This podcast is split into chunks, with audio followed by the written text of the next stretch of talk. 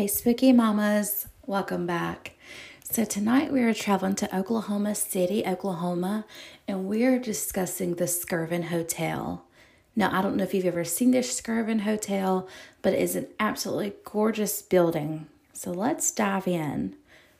William Skirvin, who was known as Bill, was born in Michigan on November the 10th, 1860.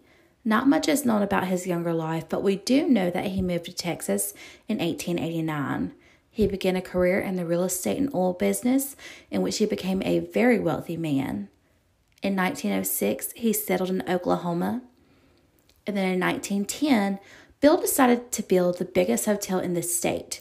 He had Samuel Layton design the plans, and originally it was supposed to be six stories and a very odd U shaped building, but they changed their minds and they decided that the building would be 10 stories tall. The hotel opened on September 26, 1911. When the hotel opened, it had 225 rooms, and each room included very fancy furniture, telephones in each room with velvet carpets. So, this is very fancy for its times in Oklahoma. During the first two years, Bill, his wife Harriet, and their three children lived on the ninth floor of the hotel. The hotel was very successful, so he did decide to add on. In 1923, a tower was built and more floors were added. This brought the hotel to 14 stories with 525 rooms. This hotel was so popular, it hosted a variety of politicians and celebrities. In its heyday, it seen Harry Truman, Dwight Eisenhower, Elvis, and Sinatra. Bill owned the Skirvin Hotel until his death, unfortunately.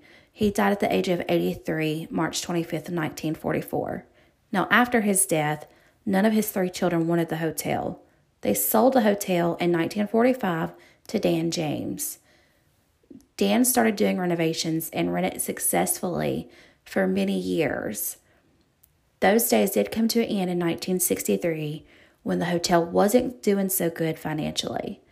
In 1979, the hotel was then entered onto the National Register of Historic Places. Dan then sold the hotel to an investor from Chicago. It was sold several times after that until it finally closed and was abandoned in 1988.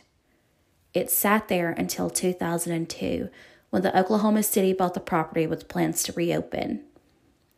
With changes and remodeling, it finally opened in 2007. And as always, here at Spooky Mama, we love a good scandal. Why waste such a beautiful piece of architecture on no ghosts and no salacious gossip? Bill was known to be a bit of an alcoholic and a cheater, and while there's never been any concrete proof, rumor has it that Bill had an affair with one of the hotel maids named Effie. Now, this affair led to a secret love child, and once Bill found out, he was enraged. He locked Effie up in room 1015 on the 10th floor for her entire pregnancy. She even gave birth to this baby in this room. And once she had her child, he would not let her leave because he did not want his wife or children to find out about the love affair. We could not have any scandal in his name. Effie was then just heartbroken and distraught over the way she was being treated by her lover. She was depressed. What was she to do? So she took her baby in hand and jumped out of the window from 10 stories above, and it caused the death of her and her infant.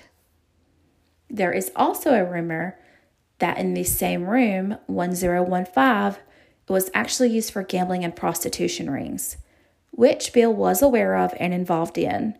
So maybe there was some criminal activity with this as well. We may never know, but let's get into the hauntings. Now, many guests have claimed they have seen this elusive Effie or have had interactions with her. Many people state that she is naked and will come into the shower with men and she whispers propositions into their ears. Others claim they hear a baby crying.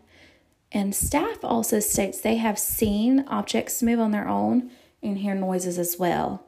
Guests have informed hotel staff that they have seen the words help me appear on their mirrors. Now, I know nothing about sports. I did my best with the research here.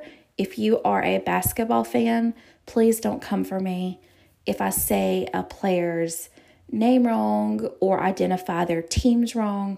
I apologize. Now, Oklahoma has an NBA team, the Oklahoma City Thunders, and a lot of the NBA players are put up at the Skirvin Hotel while in the city. Now, there have been multiple reports, and there's actually teammates who request to stay elsewhere and even pay out of their own pocket instead of being put up by the NBA.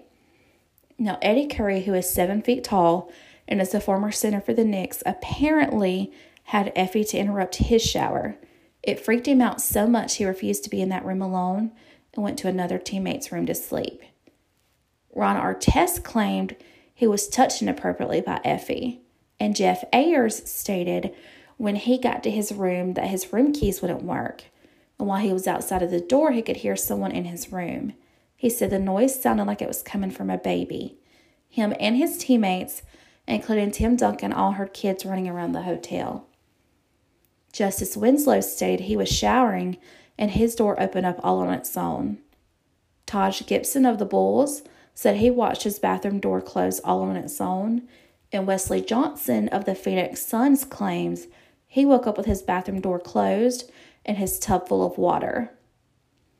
Now, I do have a statement that was stated by um, the director of sales and marketing.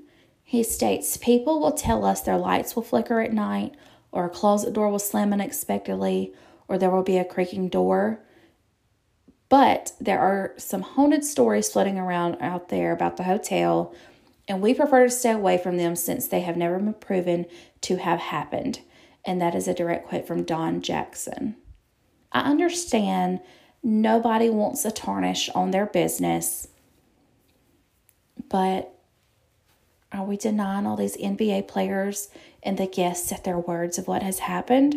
Especially when you have NBA players telling them, I do not want to be put there.